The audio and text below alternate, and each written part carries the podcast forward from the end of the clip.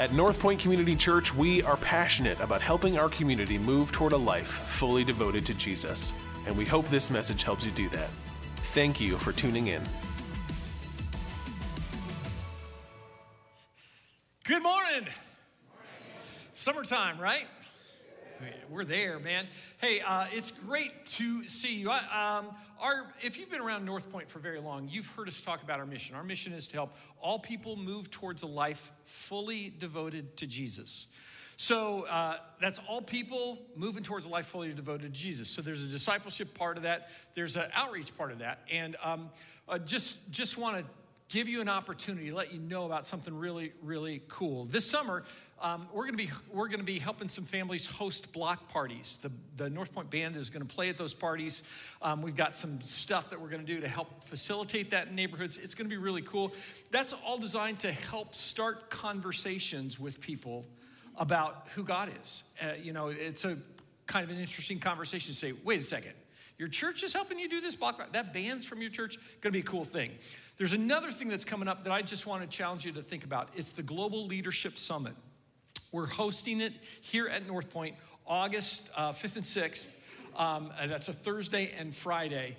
And, and I want to encourage you to just take a second right now and think through are there people that I work with, people that I interact with that are leaders that could grow in their leadership? This is a world class leadership training event. Really, really good stuff. We take our staff, our elders, a lot of leaders here from North Point there. Um, if you're a part of North Point, it costs, and you guys are all a part of North Point, it costs $99 if you have the secret code. So if you're interested, if you're interested, send a text to 833 chat NCC with the word GLS, and um, you can do that. And you can you can um, invite your friends to come and be a part of North Point for that. It's going to be really cool helping all people move towards a life fully devoted to Jesus. Our vision, in terms of how we're trying to accomplish that right now, is by helping see people Jesus working in their life. And I want to start today's message with just an incredible uh, uh, opportunity that somebody took after last week's message to tell their story about how they see Jesus working in their life. Take a look on screen.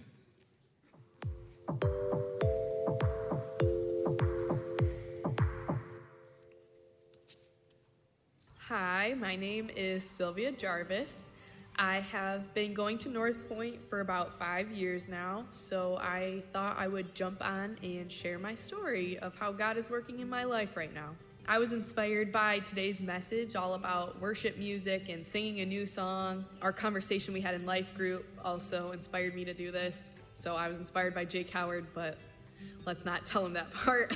worship music and like being out in nature has always been something in my life where I felt like I've been closest to God. That's when I can talk to Him with a clear head.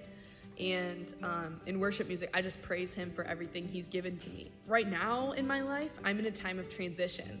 Um, I'm somewhat recently married. It's almost been two years in June, but it's been during COVID, so that's been hard to, um, you know, navigate. We bought a house, so that's new. Um, and I just graduated college like a month ago. And now that I'm out, I I don't know what to do with my life. I have never been so confused and indecisive ever. I think I, like if you ask me where I want to go to lunch after church, I can tell you because I'm decisive. I would always call myself a decisive person, but now I just feel like lost, I guess. And it's a weird feeling to admit out loud. Bringing it back to music and why music is important to me, the conversation in life group was, or one of the questions um, was, what songs are you listening to right now consistently or on repeat? And um, why do you think you're listening to those? Like what's so important about them and i am one of those people who listens to like four songs on repeat if i can. Like i just listen to those over and over again. So i do enjoy car time by myself so i don't bother other people when i do that. But one of the songs that i realized stuck out to me was alive and breathing by matt maher. And some of the lyrics of that song um, is joy still comes in the morning Hope still walks with the hurting. If you're still alive and breathing, praise the Lord. I kind of read it in a lame way, but listen to the song. It's good. Um, it gets me dancing safely in the car, singing and dancing, but like I got my eyes on the road, so it's okay. And then I was like, so why, you know, why are those words so important to me right now in my time of transition? Uh, and I wrote down some, just jotted down some thoughts in my journal, and some of them were like just God being my heavenly father. Even when I forget or, you know, just God's not the first thing on my mind, he's like I'm always on his mind. Like that's so special to think that even when I forget, he doesn't. Like he is just perfect and will always be there for me. So that was one thing. And then um, the good news of Jesus and just sharing that with friends and family, I think that can be so encouraging. Um, and that I can make mistakes and that it's okay, which is funny because I've tried to make this video like six times now, but I'm sticking with this one. This is it. Um, I just recently listened to um, uh, Matthew West podcast, and it was Sam Acho. He was the guest on there, and he said, God doesn't reject, He refines. And I think that stood out to me because I'm scared of rejection. I'm scared of applying for a job and thinking, like, I take it personal, like they didn't like me personally when, you know, it could be a million things. Even if they don't like me personally, it's okay. And God is using all this rejection and the worry, like, He is pointing me in the right direction. I should be looking at Him and asking Him, What do you want me to do to glorify you? And I am setting on that path. I don't think, and I'm I'm not perfect by any means. I still get really worried, and um, you know, my mind strays from his plan for me. But just thinking that, I, I have a little mantra that I want to remember, and I wrote it down. I find myself in Christ. So, in this time of transition, when I am worried about everything in my life, I find myself in Christ. My identity is in Christ, and He knows me. He has a plan for me, and I have to trust the process. So that's why that Matt Maher song is so sticking out to me, and it is so good for me to be listening to on repeat all the time because out of all the things that are changing, um, the things that I can find consistent there's joy that comes in the morning. There's hope still walking with the hurting. And if I'm alive and I'm breathing, I will be praising the Lord. So I hope somebody else finds this encouraging because um, just sitting down and talking out my thoughts with my computer outside, um, I have felt um, more relieved and ready to praise God. So thank you. Woohoo! You love that? Good stuff.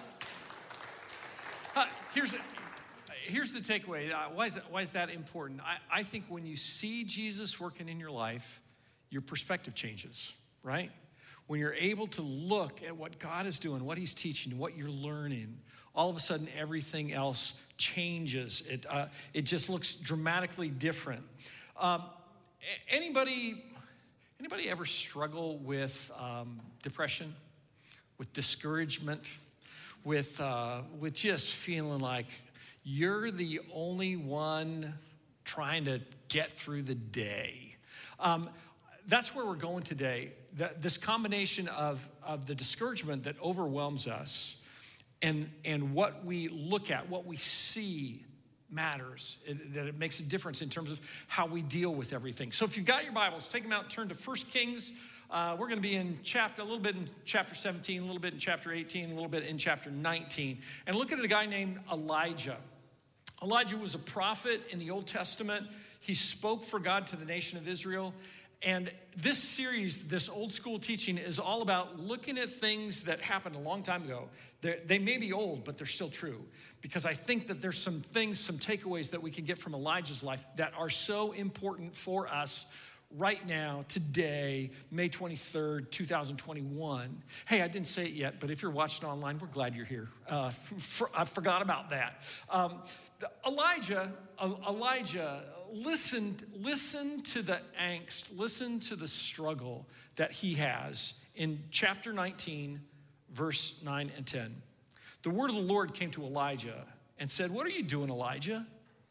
And Elijah said, I've been zealous for the Lord God Almighty. I've done everything that you've called me to do.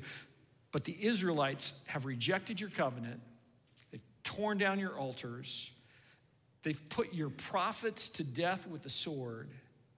I'm the only one left, and now they're trying to kill me too. Do you feel the weight of that as Elijah says, I'm all that's left, God? This nation that you've chosen has turned their backs on you, and I'm the only one that's left. If you've got a, a physical Bible, or if you're in a, a, Bible app, not just in the North Point app, if you look down, it's really interesting because verses 13 and 14 are identical to verses 9 and 10.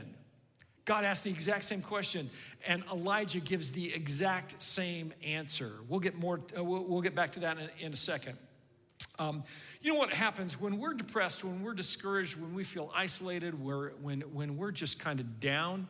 Um, we, we tend to play the same script over and over again in our brain, right? We, we say, oh man, life's terrible. I'm just not smart enough. Oh, uh, uh life's terrible. I don't ever get the breaks. Oh man, the stuff that happened to me when I was a kid, it's impacted me. I'm ne- never going to get past it. I'm, I, I'm, I'm, too, I'm too fat.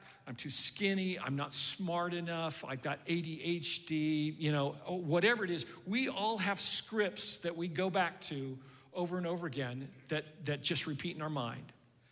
And they overwhelm us. Um, the uh, um, Zig Ziglar, who was a motivational speaker that, that passed away a, a few years ago, in his book, See You at the Top, he called those scripts that we play in our mind that give us a reason for why we can't do what God has called us to do, why we can't accomplish what God wants us to accomplish. He called them loser's limp. You know what a loser's limp is?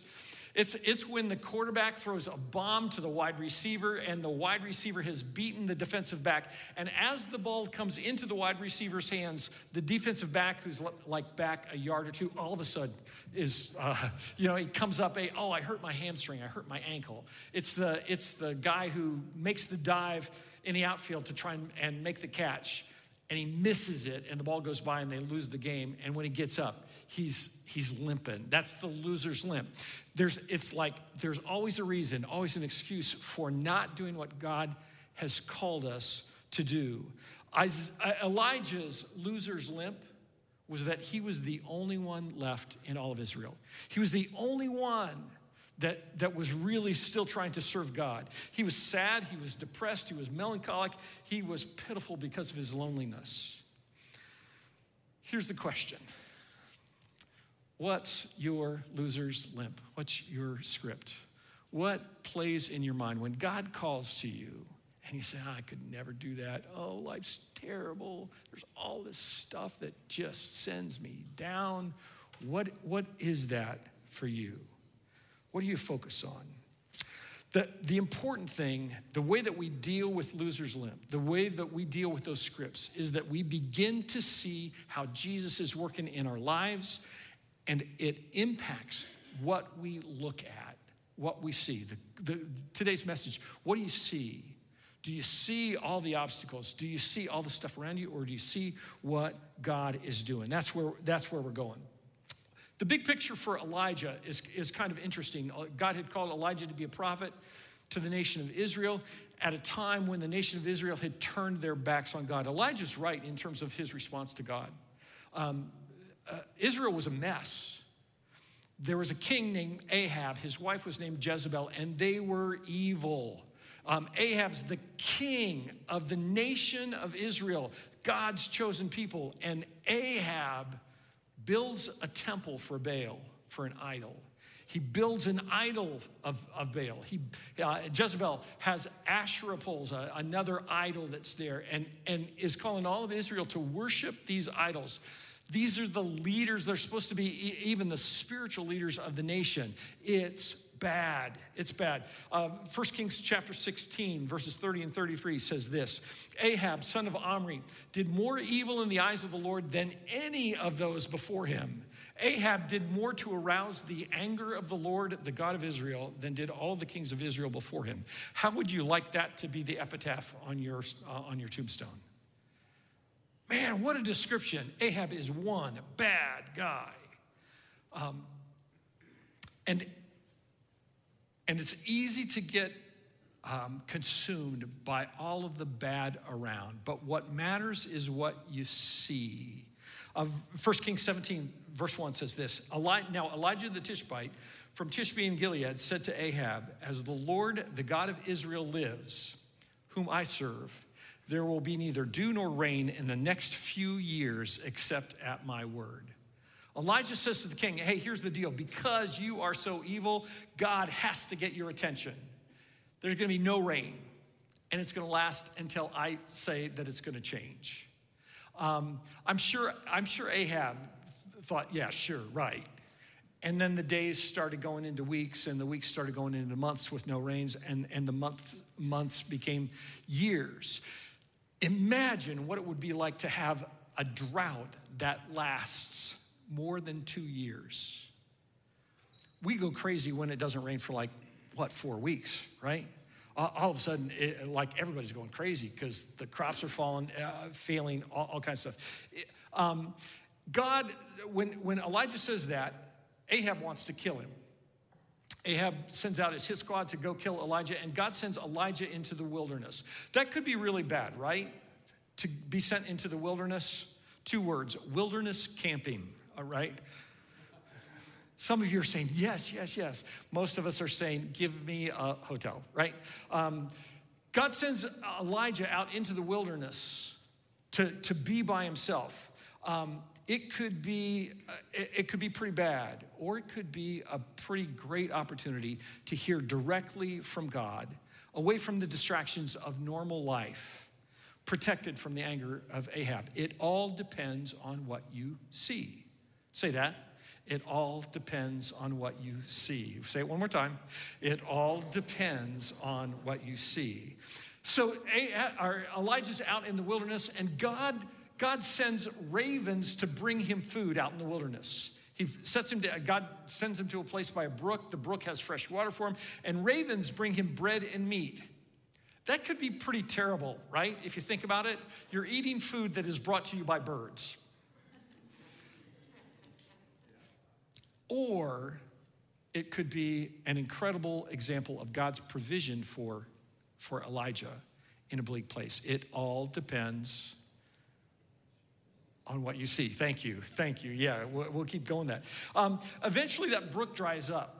And God sends Elijah to go live with a widow in this town called Zarephath. Um, and and the, the, the, uh, the drought has been going on. There's not much food, not much water. It's, it's terrible. And this widow is about to die. Literally, she and her son are starving to death. God tells Elijah, go, uh, go stay with this woman. And so Elijah goes to this widow and he says, Hey, here's what I want you to do. I want you to fix me uh, something to eat, and I'm going to stay with you. And the, and the widow says, I can't fix you anything to eat. I'm getting ready to make, to take the last of the oil I have in my house, the last of the flour that I have in my possession, and I'm going to make a little bit of bread. We're, my son and I are going to eat it, and then we're going to curl up and die because we are starving to death. Literally, we're going to die. And Elijah says, eh, Yeah, I know that, but I want you to go ahead and make me something first. And then you and your son can, can have what's left after that. That could be pretty bad, right? You're begging from a dying widow. Think about that. Think about, think, think about the dynamic of that. Or it could be an opportunity for God to show himself in an incredible way. And God shows up. She ultimately makes, the, makes a loaf of bread for Elijah. She feeds him, and Elijah stays with that. And, the, and she goes back to her oil and her flour, and there's still some left. And so she makes some for she and her son. And that goes on day after day after day after day. She feeds Elijah, and then she feeds herself and her son. She feeds Elijah, and then she feeds herself and her son. God supernaturally makes that stuff multiply to show his power. It could be really bad when you think about begging from a widow, or it could be an opportunity for God to show his miraculous power. It all depends on what you see, right? Um, so ultimately, uh, Elijah leaves the widow. Um, the, uh, she goes then um, well, while, while, she, while, he's staying with the widow, that's great. She's being fed. But then the boy gets sick. This is in, I think, in chapter 17, uh, chapter 17, 18. Um, the boy gets sick and ultimately dies. And if you think about that, that could be horrible, right? Elijah is invested in the life of this boy. He's told him prophet jokes around the table, right? Um, they, they have this relationship, and he watches him get sick and sick, sicker and sicker and sicker until he dies. That could be horribly bad, right? Or it could be an opportunity for God to show his power in an even greater way. It all depends on what you see because ultimately Elijah goes up, takes the boy upstairs, prays for him. God restores his life, brings him back to life supernaturally, and, and restores him to his mom. It all depends on what you see. Um, in the third year of the drought, uh, God calls Elijah to go see King Ahab. Ahab's been trying to kill him this entire time. He's literally had hit squads going out all over the country to try and find Elijah so he can kill him because everyone, everyone hates Elijah. He's the guy who gave the prophecy that said it's not going to rain. And it's gone more than two years with no rain. God tells Elijah to go to, to Ahab, and Elijah does. Verse, uh, chapter 18, verse 16. Ahab went to meet Elijah. When he saw Elijah, he said to him, Is that you, you troubler of Israel? I love that. You troublemaker! Is that you? I can't wait to get my hands on you. And, and Elijah says, I've not made trouble for Israel. Elijah says, But you and your father's family have. You've abandoned the Lord's commands and followed the Baals. Now, summon the people from all over Israel to meet me on Mount Carmel. Bring 450 prophets of Baal, 400 prophets of Asherah, who's another uh, uh, idol, another god, who eat at Jezebel's table. 850 prophets, spiritual people, Baal and Asherah against Elijah. 850 to 1. Those are pretty bad odds, right? That could be a terrible thing or it could be an opportunity for God to show himself in a powerful way. It all depends on what you see. Think about that. One standing against 850. Um, the word goes out, the nation of Israel comes to Mount Carmel to watch this contest. Elijah sets it up, but before he sets it up, he says to the nation of Israel, Hey, here's the deal. We're going to have a contest, and you've got to make a decision. You've got to decide are you going to worship Baal?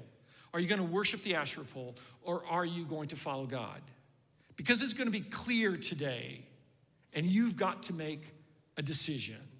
Um, and then he describes what's going to happen. There's going to be two altars, two bowls that are put on the altars. The prophets of Baal are going to are going to uh, pray to Baal. They're going to cry out to Baal. And and if Baal's real, he's going to come in, come down, and consume that that bull on the on the altar. He's going to catch it on fire. And if God is real, the God of Israel is real. He's going to do that. He's going to do that to the bull that's on the separate altar. So the prophets of Baal start the process. They begin to cry out to Baal. Um, they, they scream and cry and wail and do all kinds of stuff. Uh, that they go for somewhere between three and five hours of calling out to Baal. When Baal doesn't immediately answer, they begin to cut themselves because if they cut themselves, they show how serious they are, and that's going to cause Baal to take action. At about three in the afternoon, somewhere in there, what, uh, what you've got is 450 prophets who are exhausted, who are bloody, and, and it's a mess. And Elijah says, You know what? It's my turn now. You guys stop. Baal hasn't answered. If you want to read uh, chapter 18, it's great reading because Elijah just taunts the snot out of, out of the prophets of Baal. He, uh, he, he, he just is merciless with them. But then Elijah says, Before I pray, here's what I want to happen. I want you to bring water, probably from the Mediterranean, big, big tubs of water, and just flood, flood that bowl that's on the altar where I'm going to pray to God immerse that thing. And, and so they do. They pour water and water and water. So much so that they build that they dig a trench around the altar. And this ground that hasn't had any water in it for all this time, where you would think the, the water would just seep into the ground, it fills that. There's that much water. And then Elijah prays. And God responds, and spontaneously, that bull, everything catches on fire. And it consumes the bull, it, it just incinerates it. And the altar and all of that water that was in the trench, all of that gets licked up by the fire, and God shows himself. And look at what the nation of Israel says. Um, uh, chapter 18, verses 39 and 40. When all the people saw this, they fell prostrate and cried, The Lord, He is God. The Lord, He is God. Um, I think in the original language, the, the rabbis would have looked back at that and said, uh, no duh, right? You know, they have seen God come down and show himself in an incredibly powerful way. Then Elijah commanded them, Seize the prophets of Baal, don't let anyone get away. They seized them, and Elijah had them brought down to the Kishon Valley and slaughtered there. As soon as they're killed, Elijah says to Ahab, Soon it's gonna rain, I can feel it. Soon it's gonna rain, I can tell. Anybody know the Fantasticks? No, sorry, um, the Broadway show. Uh, uh Elijah, uh, Elijah says to Ahab, Hey, it's gonna rain. You've got to get out of town. You've got to get back to town. Hop on your chariot because it's gonna rain and it's gonna rain like crazy. It's not rained for more than two years. It's in the third year of the famine. And Elijah says to his servant, um, he, Hey, go look on the side of the mountain, go look out towards, towards the, the water, to, towards the Mediterranean, and, um, and tell me what you see. And the servant comes back and says, I don't see anything. The sky's blue, it's clear, nothing going on. And Elijah says, mm, You know what, go again. And the servant comes back and says, I don't see anything. Six times that happens, that interaction. Elijah tells the servant to go. He comes back, nothing's going on. The seventh time, the servant comes back and says, You know, there's a cloud. I see a cloud. It's the size of a man's fist. But that's it. And Elijah says, Look out, the storm is coming. And Elijah takes off to go back to Jezreel. Ahab has, has hopped on his chariot to get back to Jezreel. Um, and, and a storm comes. That's crazy. You would think at this moment in time that Elijah is like Rocky on the steps of the Art Museum in Philadelphia, right? That he's going, Yeah, God, yeah. God has shown himself. But look what happens. Look what happens. Um, Ahab tells Jezebel what's, what, what has happened that day and that the 450 prophets of Baal are dead. And Jezebel goes crazy. She goes full blown Karen right? And, and, and says, you know what? Hey, here's the deal. Elijah, you're going to die in the next 24 hours, or I'm going to die trying to kill you. She, she issues this threat that she's going to use all of her resources to take Elijah out. And that threat makes Elijah forget everything that God has done over the last three years. Verse 3 of chapter 19 Elijah was afraid and ran for his life. When he came to Beersheba in Judah, he left his servant there while he himself went a day's journey into the wilderness. He came to a broom bush, picture that, a broom bush, sat down under it, and prayed that he might die. I've had enough, Lord. Take my life. I'm no better than my ancestors. Have you ever felt like that? I've had enough, God just take me out of this situation. It's such, it's such a hard thing to understand because because Elijah has seen God work in such powerful ways, and yet he is so discouraged. I think there's probably a cumulative effect of the famine and everything that's happened and the threat from Jezebel, but he just wants to die. God sends him out into the, uh, the wilderness again. He lays down there um, and an angel, the scripture says that an angel pokes him and wakes him up and, and has for him there, has, um, has loaves of bread on, on hot coals. So he's having hot bread and fresh water there in the wilderness when the angel wakes him up. He falls back asleep. The angel pokes him and wakes him up a second time. And this time he's got angel food cake there. Um, not really. Uh, not really. It's, it's more bread that's there. Um, but Elijah's body is restored, and he sets off on this journey that God sends him on to go to, uh, to uh, Mount Carmel. I'm sorry, Mount, Mount Horeb. Um, Mount Horeb's about f- uh, probably 260 miles away from where Elijah is at this moment in time. And the scripture says that it took Elijah 40 days and 40 nights to walk those 240 miles. Now start doing some math in your, in your brain excuse me, um, and, and recognize that most of us can walk probably about 20 miles a day. Uh, uh, for perspective, 260 miles is if you were going to walk to Cincinnati or if you were going to walk the other direction to Munising, that's about 260 miles in, in either direction. You ought to be able to walk that in uh, probably 10 or 12 days. In, in another part in the Old Testament said that journey was about 11 days journey. It takes him 40. Have you ever been so discouraged, so despondent, that even a little task took like 10 times longer than it should. There's that you look at that task and you think, I'm to do it. No, I'm not. And then you start and you think, oh, what's, what's, it, what's, what's the use? And it just t- it extend. I think I think that that was probably the case. It's possible that that's that this is just a figurative expression that says it took him a really long time to get there. But I, I think I think Elijah was just walking so slow, so discouraged that it took him 40 days. Uh, verse 9, this is the passage that we started with this morning. The word of God comes to him when, when he's there on Mount Horeb. What are you doing here, Elijah? Elijah replies, I've been very zealous for the Lord God Almighty. The Israelites have rejected your covenant. They've torn down your altars. They put your prophets to death with the sword, and I'm the only one left. They're trying to kill me too. That conversation is both easy to understand and difficult to understand. It's so hard, it's so hard to understand that because Elijah has seen what God has done over and over and over again, how he has used him, what he's done. But it's, um, it's, it's also easy for us to understand because we understand when we look at things and they overwhelm us, right? It's easy to focus more on the threat than the thrill of seeing God work. It's easy to focus more on the odds that are against us than, than on the one that we know is the overcomer. It's easy to focus more on what we can see immediately around us than we can see what God has been doing in the past and what He's doing in our lives right now.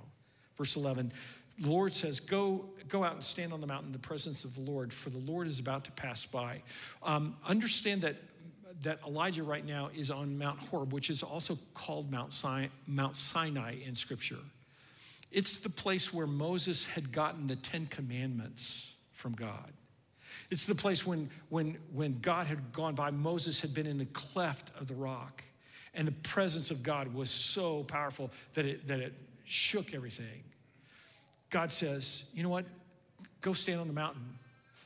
God's presence is going to come by. And what happens then is that there's this wind that's probably like a tornado, a microburst, something like that, because it causes rocks to split and to fall off the mountain. And Elijah realizes God's not in that wind. And then an earthquake happens, the ground shakes. It's spectacular, it's powerful, it's scary. And Elijah knows that God's not in the earthquake. And then a fire comes. My guess, my best guess is that earthquake happens and the, and, and the mountain became volcanic. That, you know, there was lava and that stuff caught on fire. The mountain caught on fire. And Elijah knew that God wasn't in the fire. But then he heard a whisper, a still small voice. Verse, verse 12 after the fire came a gentle whisper. When Elijah heard it, he pulled his cloak over his face and went out and stood by the mouth of the cave. Elijah recognized the voice of God in that moment.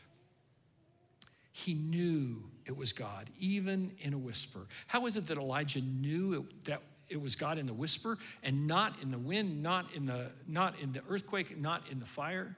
It was because he knew God. He had heard his voice so many times. He knew God's. How do you recognize the voice of God in your life? It comes from listening to him, from reading his word, from spending time with him. You don't recognize the voice of God by simply coming to church and hearing the message on Sunday morning. It comes out of your relationship with him. The voice said to him a second time, verse 13, What are you doing? Elijah, what are you doing here? Elijah repeats word for word I've been very zealous for the Lord God Almighty. The Israelites have rejected your covenant, covenant, tore down your altars, put your prophets to death with a sword. I'm the only one left, and now they're trying to kill me too. Elijah knows God's voice. He knows God's power. He's seen it over and over again displayed in his life, and yet he's still discouraged and alone, depressed. He's in a funk, he's scared. But God asked him that question two times What are you doing here, Elijah? Many of you are married. right? Many of you are parents. Many of you, all of you, are children. You know at home when you're asked the same question twice, that usually the first time it's to um, ask the question, and the second time it's to tell you to do something, right? Honey, are you going to take out the trash? Yeah, sure. Honey, are you going to take out the trash? When you hear it the second time, it means there is some action that's needed, correct? You got that? That's what happens here, I think, with God, with Elijah. He says, Elijah, what are you doing here? Why are you in this place? You know who I am. You know it's there. But when he asks the second time, he says, Elijah, what are you doing here? You've got to go and do what I've called you to do. The question for you is what's your purpose? When God asks you, why are you here? Why are you in the place that you're at right now? What is it that I have for you? Verse 15, God says to him, Go back the way you came, and let me show you something. And go to the desert of Damascus. When you get there, anoint Hazael, king over Aram. Your job's to go to the desert and anoint. And then you're to anoint Jehu, son of Nimshi, king over Israel, and anoint Elisha, son of Shaphat, uh, from Abel Meholah to succeed you as prophet. God says to Elijah, I've got stuff for you to do. You need to go and anoint these guys because they have tasks that they need to do as well. They have jobs that are going to impact others. The next verse, verse 17, he, he says this Jehu is going to put to death any who escape the sword of. Hazael is the first guy he's supposed to anoint. Je- he's supposed to anoint Jehu. And Elisha is going to put to death anybody that escapes Jehu. God says, There's all this stuff that's going to happen because you take action right now. Elijah, what are you doing here? I have things for you to do. It all depends on what you see, right? No matter what's going on in your life, no matter how many things are overwhelming you, God says to you, What are you doing here? What? I understand. I understand your pain. I understand what's going on. But I've got things for you to do. And the easiest way to, to get perspective is to do what I've called you to do to follow me. Um, when we begin to see the right things, everything else falls into place. And God says, this is kind of when you read between the lines, God says, and by the way, whiner, you're not the only one left. Look at, look at what he says in verse 18. After he, after he has said, What are you doing here? I've got things for you to do. He says, Yet I reserve 7,000 in Israel, all whose knees have not bowed down to Baal and whose mouths have not kissed him. You think you're the only one left. You think you're all alone. That couldn't be further from the truth. So take hope, take joy. Um, recognize that even in the midst of your pain, you're not alone. Jesus is working in your life. He has things for you to do. And, and there are things that are going to happen because you respond to Him, because you answer in the right way. Don't sit in your sadness. Stand in the salvation that's come through Jesus. See what God has called you to do and pursue it. Don't focus on your pain. Don't focus on the obstacles. Don't focus on the what ifs. Don't focus on the loser's limp. See what God has called you to do and do it.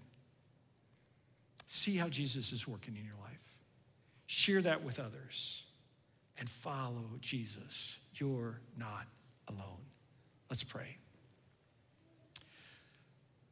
God, I, I, pray right now for the people that I know who are here, who have just listened to this message and, and, and are discouraged. They're carrying a burden, they're feeling that, God. God, help them to hear your sweet, small voice your still small voice. Help them to recognize that's you. Help them to hear the tenderness of you asking, Why are you here? And to hear the gentleness as you ask a second time, Why are you here? God, help us to see what you've called us to do, that even in the midst of our pain, even in the midst of our struggles, even in the midst of this, of this, of the things that hinder us, that hold us back, that you've got purpose, that you've got things for us to do. Help us to see that, to trust you, and to recognize how faithful you've been in the past. In Jesus' name we pray. Amen.